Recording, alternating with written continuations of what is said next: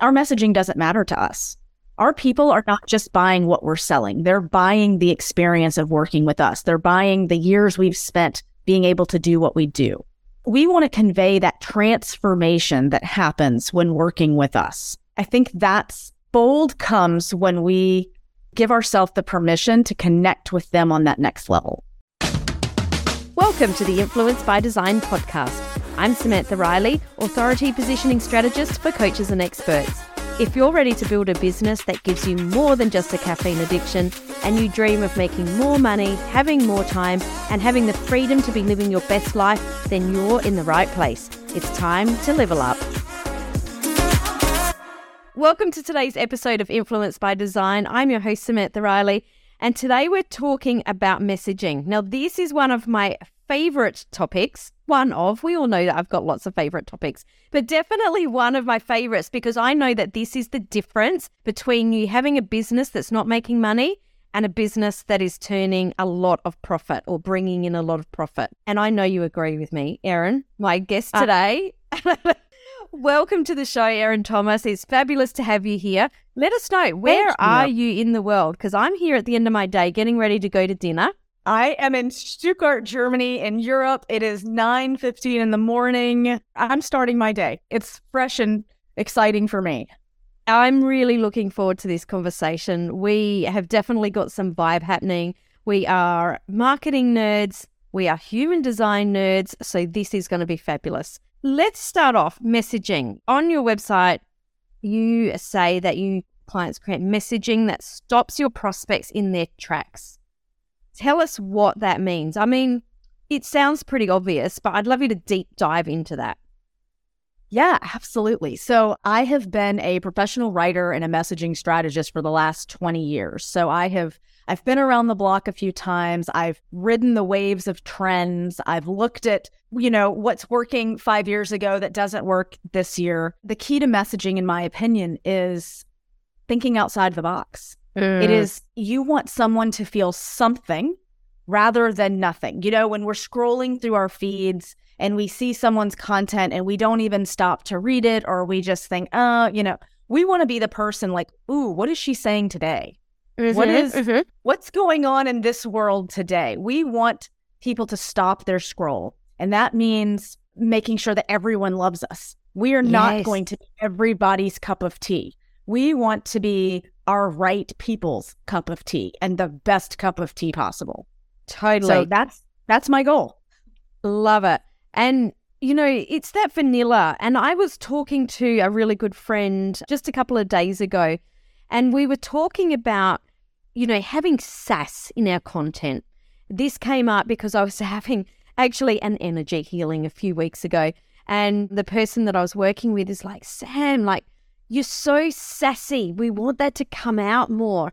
And I was talking to her and I said, You know, we all know that we need to breathe more of our unique qualities and our uniqueness, if that's a word, into our stories and our content. But the conversation that I was having with this friend is it's really easy to slowly go down this slippery slope of vanilla. And all of a sudden you're like, oh God, my own content even bores me.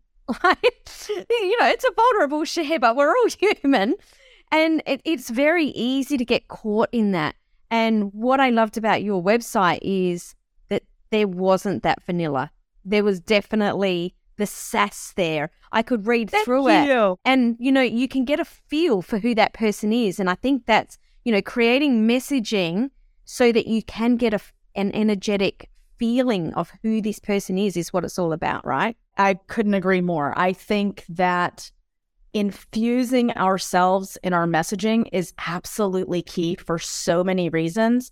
But like you just said, one of those main reasons is by the time someone has decided to get on a call with you or decided to work with you, we want them to know a little bit about us. We want to mm. have already given them a snapshot of what it might look like to collaborate, to partner. What's our energy? Because quality messaging has two main goals. One is to attract our people, but the other one that's equally as important is to repel yes the the wrong people.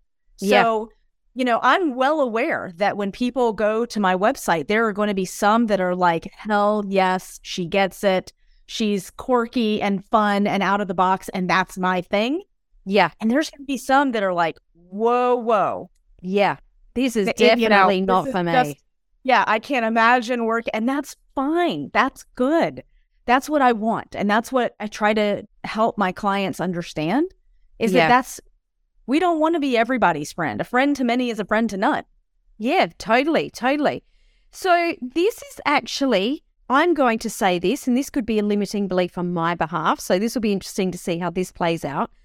I think that this is harder than it looks to come out with something that is unique, which sounds crazy, right? Because we're the, you know, there is only one of us and we're this person.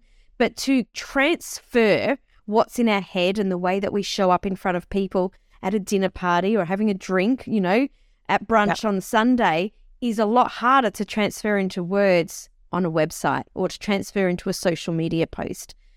Do you see this? Absolutely. I feel this. It is even mm-hmm. for those of us who are knee deep in this every day, all day, it is absolutely a challenge. We all have some limiting beliefs, some baggage that we come with. We're also in this age of, I mean, we have access to everything. So it's much yeah. harder today than it might have been, you know, in the dawn of advertising in the 60s, 70s Mad Men era when, you know, there was only print media and some television media. So a lot of things could be new. Now yeah. We are seeing what everyone's doing. The competition is so fierce. The industries are, you know, saturated and it's really easy to think, what can I do that hasn't been done? And I, you know, the key there, I think, becomes one, working through your own mindset stuff. Uh-huh. But the other piece is just allowing and giving yourself permission to sink into that authenticity. Like, you don't need to copy what anyone else is doing. You don't even need to come up with your own way to do their, come up with your own way, period. Mm-hmm, mm-hmm. Just let yourself and give yourself that permission slip to do things the way that feels authentic in yeah. a way that feels good and juicy. Yeah. Mm. So, where does one start? Just imagine that we're we're sitting down, you know, to write. Let's start with a bio, for example, because bios can be super boring. You know, welcome to 1973. Yes. Uh, this is exactly how, you know, I've written my resume. Bios can be tricky to write. And a really hot bio is something that can be a real massive asset to you and open a lot of doors. Where could one start when we're trying to unpack what this uniqueness is and, you know, the words and the stories and, you know, what we're we're infusing through? Absolutely. And I, I'll start by saying bios are one of my favorite things to start helping folks get because it is, it's often like their business card. It's the first yeah that a lot of people want. You know, when you search for someone on the internet, LinkedIn is always going to be in the top three. So it's very important that your about page, which is your bio, be right. You know, like it's your first touch with people. So the first thing I always start with is that foundational level. Before we start writing, before we start doing anything, we have to get clear. We have to get really deep dives into who you are as in your life and in your business. What is your message? What are you doing? Why are you doing it? What is your North Star? We talk mm-hmm. a lot about North Stars. If your North Star is to hit, you know, 200K this year, that is not a North Star. Yeah. That is a, a piece of the North Star, but, but we need to go deeper. So mm-hmm. let's start and work back from there let's zero in and get very clear on your talking points, on your brand foundation. Some folks aren't even clear on their brand foundation, which is core values, mission and vision statements, their brand tone, the voice. These are the things before we can write a bio, we have to be very clear on that sort of thing because then your bio can be written from that place. Mm-hmm, mm-hmm. You need your bio to come, it needs to sound like your brand. And I'll, I'll, hear from people, oh, it's not really my personal brand. I, I just want to do my business brand. This ah, is a, a oh my goodness. here's a fact. ah, here's a fact open this that a lot of of worms. we all have a personal brand. Whether you want to or not, doesn't matter if you're Steve Jobs or not. You know, we all knew Steve Jobs as well as we know Apple. There are two. And whether or not you want to admit that you have a personal brand, it is up to you to control the narrative. Otherwise, people are going to do it for you. Yeah, 100%. 100%. And if you're listening to this and you missed that, please rewind 30 seconds, listen to that because this is so important. It's the heart, I believe, of messaging. And and I know we can maybe talk about that in a minute, but the personal brand, and it starts with your bio. Because again, it's people's first connection with you often. So the vibe for your business should be similar to the vibe you want in your own brand. Otherwise, you've got these two, you're driving down two lanes that aren't crossing. Mm. And that's what we want to do with messaging is bring them close together so that they can interweave and feel good. Yeah, totally. Love that so much. You talked about the North Star there and you talked about value and vision and mission. How important is it to know what it is that is why you do what you do before you even start writing this? Even if it's not in your bio, is that something that you feel is important and that will help create that? Or at that point, is that not so important? Yes and no. So Mhm. I believe it's important to internally be doing that work to figure out your why, to your North Star, your mission and vision. Does that need to be in your bio? Absolutely not. But Yeah. it often will inform the language that we use because we will have very specific goals. Your bio is not just a rehash of your resume. A lot of people come in and it it lists out all their qualifications and all of their schooling and all of their experience and that's great. And maybe we can pepper in some of that. We absolutely will, but that's not what people are looking for. People are Mm. looking to know, like, and trust you. So Mhm. to do that, we have to get clear on North Star mission vision stuff. That Mhm. being said, a lot of folks, I think, believe that once they set these, that's it. Mm. I have my North Star, I have my mission statement, I have my vision. That is not how these things work. These things are meant to be revisited, revised, evolved, because we are humans. That's Yeah. what we do. You know, we Yes. Our as we evolve, our businesses evolve, our goals evolve, our visions, all of this. So we have to keep revisiting it, which is why our messaging evolves yeah. and why we need to update because, you know, I know when I started my business 20 years ago, I have way different goals Mm. now. Mm-hmm, mm-hmm. But those goals that I had then got me to this point, and I'm very thankful for that. Yeah. So, revisiting, revising as many times as necessary, key. Love it, love it, love it. Now, you know, we've talked about the bio a little bit. I thought that was a really great place to start because I feel like when you can nail your bio and start to think about things that are important to you or the tone that you want or, you know, setting that vibe, that it's almost a little bit helpful to start creating things that are bigger. Social media posts, home pages on websites, they're just like, oh, they're huge, you know.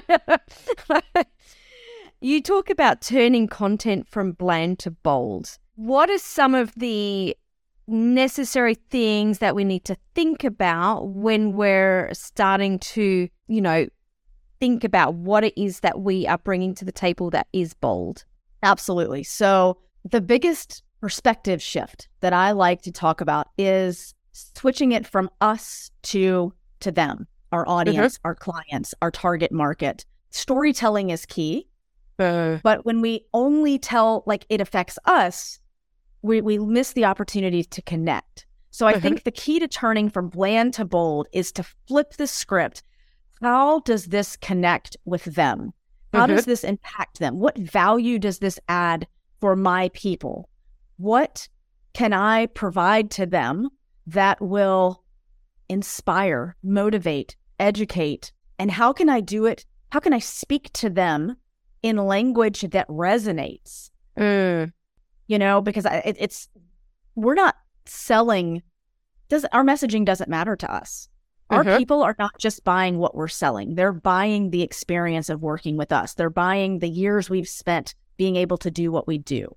Yeah. So we want to convey that transformation that happens when working with us. I think that's bold comes when we uh, give ourselves the permission to connect with them on that next level. Yeah, I love that. Storytelling, I find really an interesting topic. And the reason is, is that a lot of people find it really tricky to understand which stories to tell. And you're talking about flipping the script, and that's just adding another layer of complexity when you're already confused of what story to tell. What I hear often is, oh, you know, I haven't been on drugs, I haven't been to jail, I haven't been homeless and lived in my car. I don't really have a story because, you know, we're often thinking that it's these big, bold stories to tell. And I, I've found that a lot of people I work with are almost I don't know. I don't know that afraid's the right word, but they're a little bit timid to share it because they're like, oh, who am I to tell a story? I've lived a really good life and my parents loved me and, you know, I've got amazing kids and I've got a beautiful house. I haven't, you know, been sleeping in someone else's basement. How can we start to understand what stories to tell and why? Because I think that's what you were talking about there, flipping the script. But why are we telling the stories? Because we're not serving ourselves. Correct. Oh, that I was could talk- big. I, I'm so I sorry. I just realized how much I dumped on you then.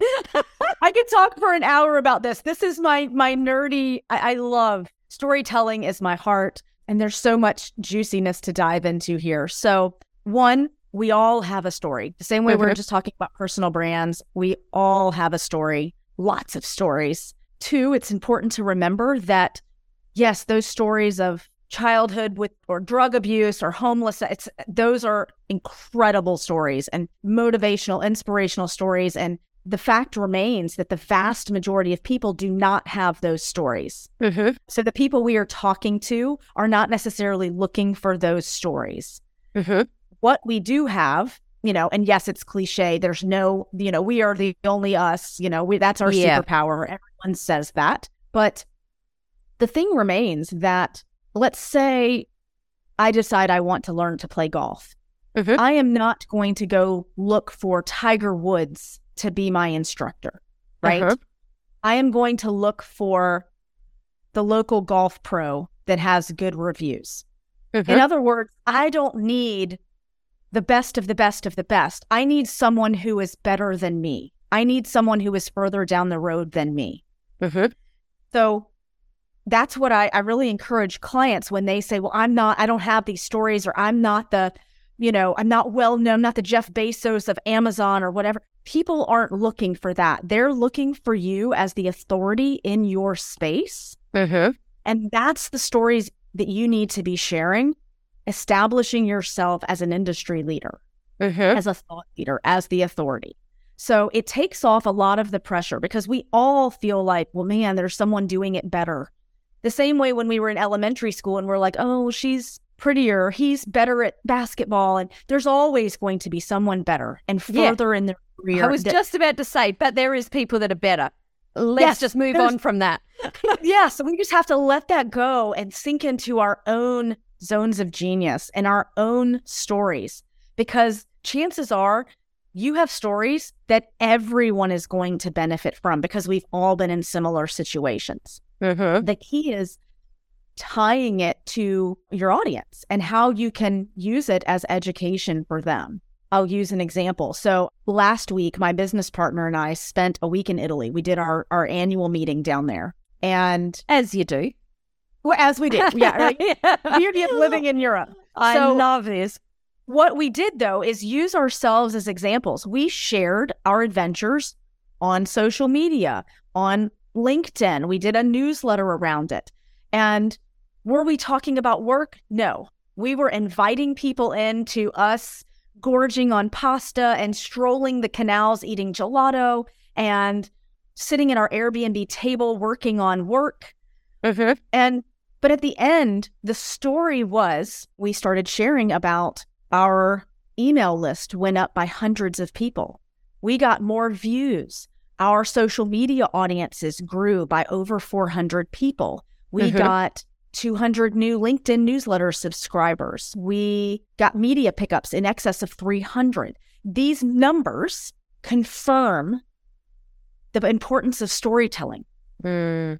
because our people want to know us. They want to trust us. They want to vibe with us. Yes. We got new, we I think we came home to 11 new discovery calls booked. Mhm. And we weren't talking about messaging. We weren't talking about public speaking. You, you know, it wasn't about any of that. It was about being authentic. And we were, I mean, some of the days, I mean, we were drenched rats. It had rained. We weren't worried about putting on a filter and fixing our hair and curating this this reel. yes. It was going live, being like, "Hey, you guys, this is what it looks like. This is real life. You know, we're going to find some food." I guess my point is, invite people into to who you are and what lights you up, and and Mm. our brand is built around freedom, family. We're both mothers. We're both married. You know, we are building businesses around our lives Yeah. travel, all of these. We want people who value those things too. So we talk about them. Yes. if Yeah. we I- hid that part, like I, I learned when I was younger, I used to try to not hide, but I didn't want people to think, oh, well, she she has an infant at home, so you know, I would take calls at eight o'clock at night, even if it meant, you know, that wasn't convenient. I'm a mom, you know, Yeah. and, my daughter's 11 now, so we're not in that phase. But when I started owning, like, this is my story. I'm a mom, Yeah. I'm a wife, I'm a traveler, I'm an American expat living in Europe. And if that doesn't work for you, that's okay. Mm. game changed. But all of a sudden, other American expat mums that are going through, you know, different challenges of not being at home and having family, being in countries that don't speak their native language, that have children that, that maybe are younger and aren't sleeping, of course they're going to have that connection. Yes. And they can come in and then they can see, wow, she's doing big things. She's running a successful business. She's making good money. Like she's doing the things she wants to do and living it and doing it on her terms. Yeah, yeah. That's what I want. I love that you're sharing, you know, what's going on in your life. And there was an instance that I saw, and I don't know if you've seen it, also about sharing what is important to you and what is coming up. There was a tweet put out by a restaurant owner in Ireland this week that was very controversial or not politically correct. I'll put it in air quotes where it was around, you know, there's a very big on social media swell around trans people being able to go to the bathroom of their choosing. And he came out and said, in my restaurant, people that are biological males will not be allowed in the women's restaurant. So if that's you, don't come to my restaurant. Initially, he was a bit like, "Ooh, have I done the right thing? This could be a real big backlash. He has been fully booked since that tweet went out. There are queues at his restaurant. It has gone off because people are like, aha, we know that, you know, our children can be safe in the bathroom. This is where we're going to go. He knew who his audience was.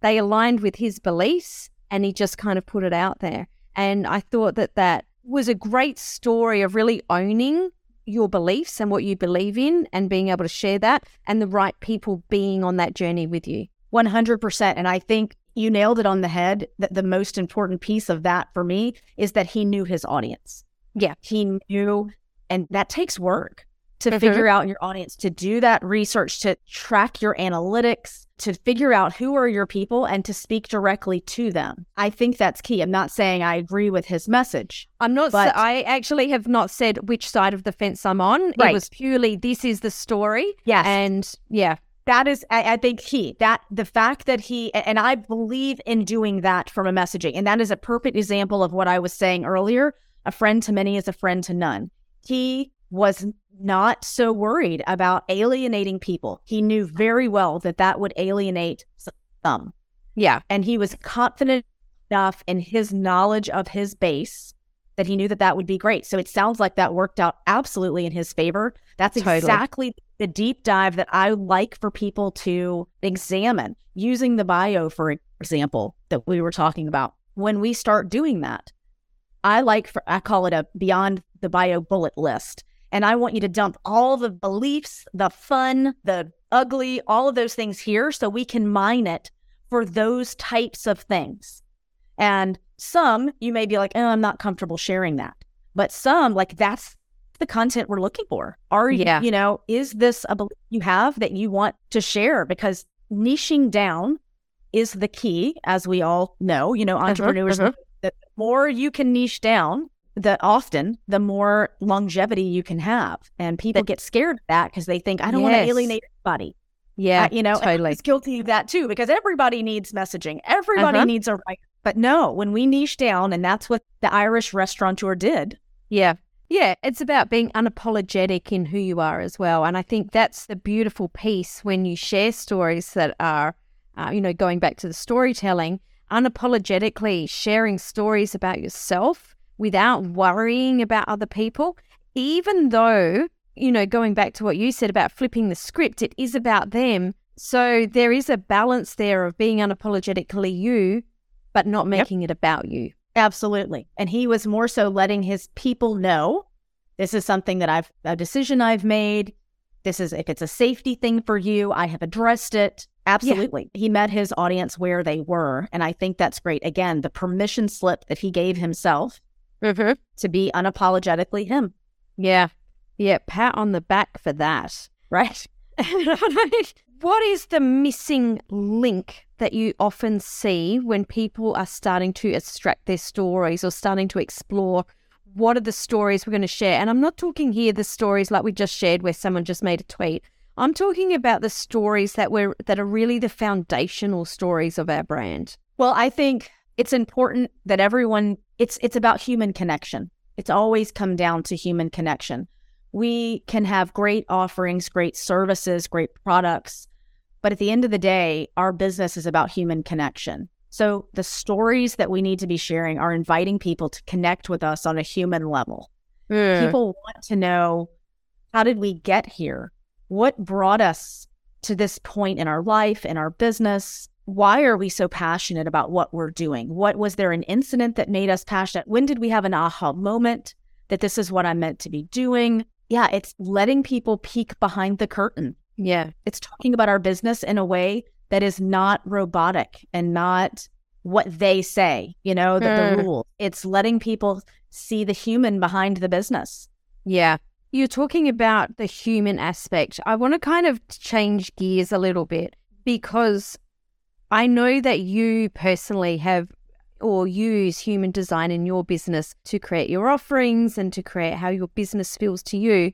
And I know that this is a really important piece because then what happens when you're in alignment is that everything on the other side for your clients is in alignment. And I'd love to know sort of when it was that you started experimenting with human design and what you noticed within your business and yourself when you started on your human design journey. Absolutely.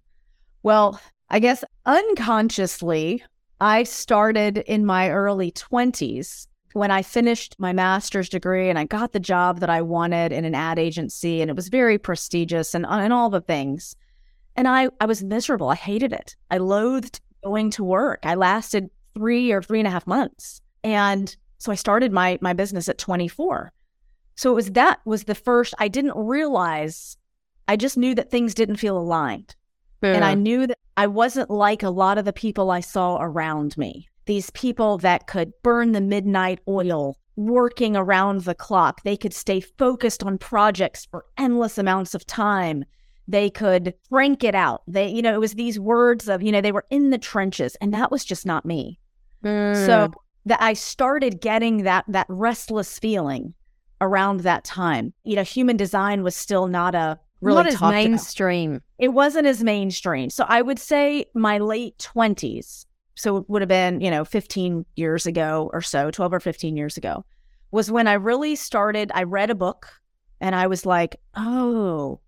And I, I kind of realized the majority of people, mo- we're raised as generators because Yeah. that's the large number on the, the most of them. Well, And- there's seventy percent of us around the world that are generators, and we're here Right. to build things. And the industrial revolution is built on that. and it's incredible. Like I mean, Yeah. the, the energy that you have, and the it's amazing. And but it had left me as a projector. That's when I discovered I was a projector. It had left me feeling burnout, overwhelmed, but also lacking or mm. lazy at times mm. or defeated because like what was it about me? What did i have adhd did i have was this a what was going on? You're asking yourself what is wrong with me? Why aren't i like me? other people? Yes and i looked you know i even think thought back to you know my education and middle school and high school and and i was different even then and I had friends by this point, and we were all kind of on this journey together, discovering, oh, wow, you know, I have a reflector friend. I have a manifester friend. Wow, okay. So this is why we have felt like we were hitting brick walls. But this was the the gate opening for mm. me in terms of my business, because all of a sudden it was the permission slip I needed to not run myself ragged, mm. to not be trying to do launches and pushing it, you know, right to the 12th hour every, you know? Yeah. It gave me pause. And by my early 30s, I was structuring, okay, I'm not meant to be working five days a week, 50 weeks a year, you know? Like this is why yeah. corporate America did not work for me. Yeah, totally. So How do I go ahead? Knowing, sorry. So knowing that you're a projector or, you know, learning that you are a projector, how did that then change your business, the way that you structured your days, your weeks, your offers?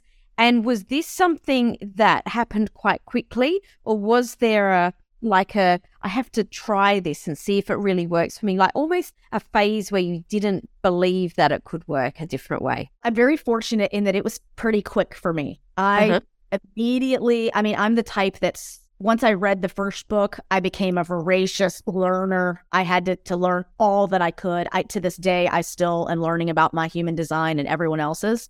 So once I understood, it happened pretty quickly, at least the attempts to put it in. Now, it takes time in business to teach your clients how things are going to change, to approach things differently.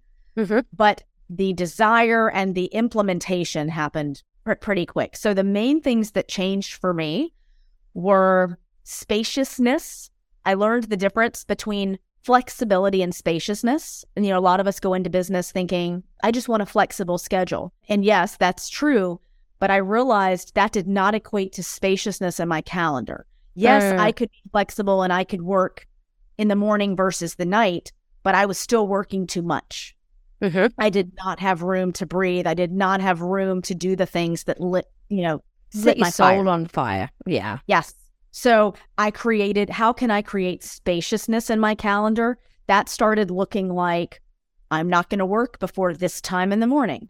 I'm not going to work after this time at night. I'm going to make sure that I have at least one travel per month. Mm-hmm. It changed from working five days a week to working four and then to working 3 mm-hmm at least external. I still I still do an internal only one day, but it's not client calls, it's not client work, it's only on my business. Yep. That because what I found was I was working for everyone else, but I didn't have time to work on myself and on yeah. my stuff because at the end of the day I was tired. So yeah. building in a day that was completely internal. Mm, totally. Yeah. And then giving myself the the other big thing was you know, hustle culture and it's getting better. Mm. But mm-hmm. at this time, you know, everyone was into the hustle and that constant looking for work. Well, a, a key piece of being a projector is waiting for the invitation. Yeah, totally. I quit immediately the not I wasn't doing like cold calling, but reaching out and all of that trying to I focused on my message, on me, putting out what I and trusting that it would attract my people. Mm-hmm. And it mm-hmm. and it did. Yeah. I quit hustling to find business and I let it come to me by getting really strategic on what I was talking about. Yeah. What I love about this is that a lot of projectors first find out they're projectors is they struggle with this waiting for an invitation and it's almost like this feeling of like oh my god so I've just got to sit back and wait but in actual fact as a projector by doing all of the things that you're talking about being your brand you know, sharing content, sharing stories. This is how you get the invitation by being very visible, being very authentic so that people think and go, huh, I really love what Erin's doing. Let me reach out. It is. And it's, I'm not saying it's an easy thing. I still have moments where you know, business has ebbs and flows inevitably. Oh, you mean and, you're human? Yeah, it's like, you know, God, really? in a valley of business, right? When you're in a valley of business, you're like, oh my God, I need to white knuckle this. I need to, you know, and to have to remind yourself. And, and sometimes when I do fall into that and I find myself doing all the things and I realize I am very frazzled, I am overwhelmed, I think, oh, I mm. got out of my groove here. I need to. And anytime I turn back inward and start focusing on what I'm sharing and trusting the process, things have a way of writing themselves. And I don't think it's coincidence. I think it's how it's meant to be.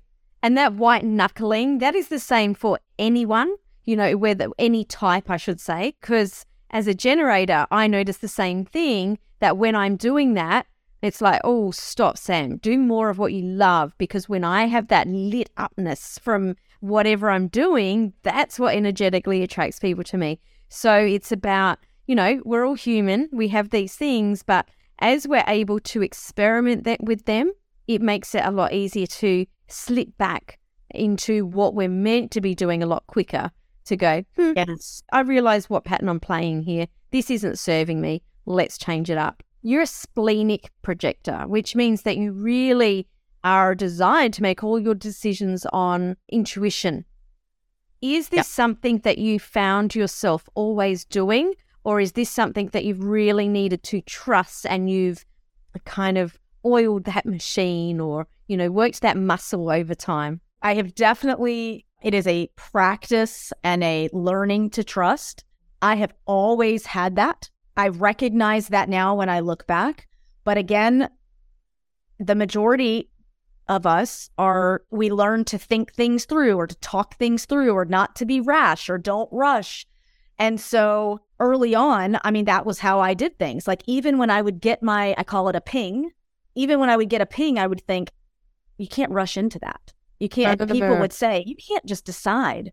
Way, that was a game changer with learning about my human design because all of a sudden I now, I trust, like when I get a, a ping, it's pretty solid and it works good and bad. If I get a vibe from somebody like this is not a good fit, I don't force it anymore. I don't Yeah. try to, you know, just because I get an invitation, Mm-hmm. if it's not the right invitation, that doesn't mean I have to take it. And that, Yes. Yes. that's, I think, you know, a, a weird middle ground because those of us who are sitting around waiting for the invitation sometimes, it can be easy to be like, jump on the invitation. Yeah, I've got an invitation. Yes. got an invitation. I It's can't let it go.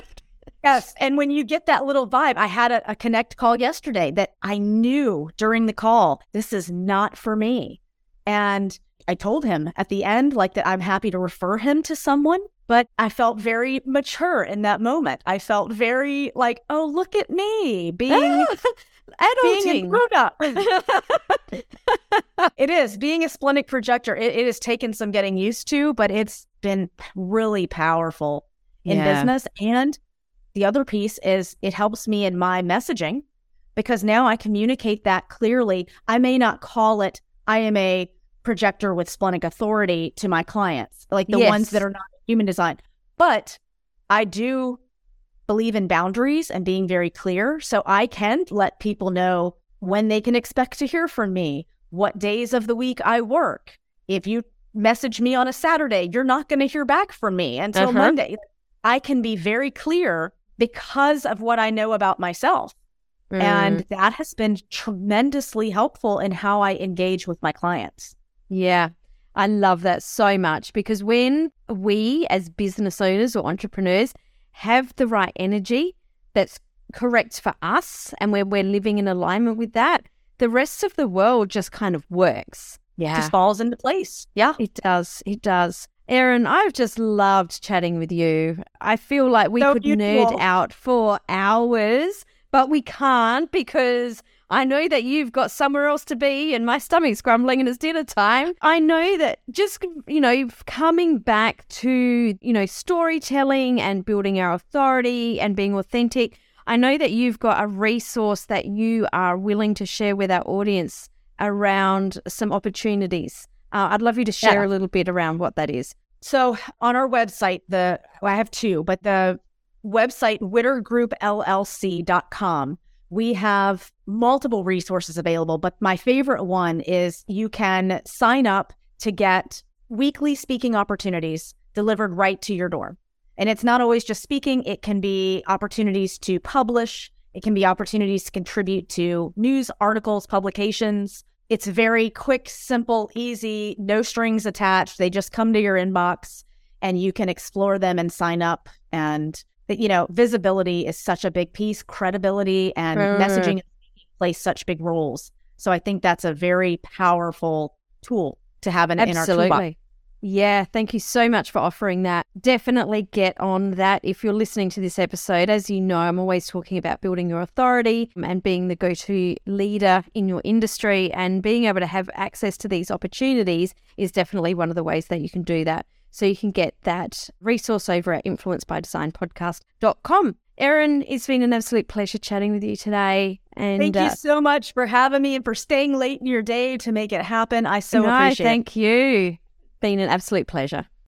Thanks for joining me for this episode of the Influence by Design podcast. If you want more, head over to influencebydesignpodcast.com for the show notes and links to today's gifts and sponsors. And if you're looking to connect with other experts who are growing and scaling their business too, join us in the Coaches, Thought Leaders, and Changemakers community on Facebook. The links are waiting for you over at influencebydesignpodcast.com.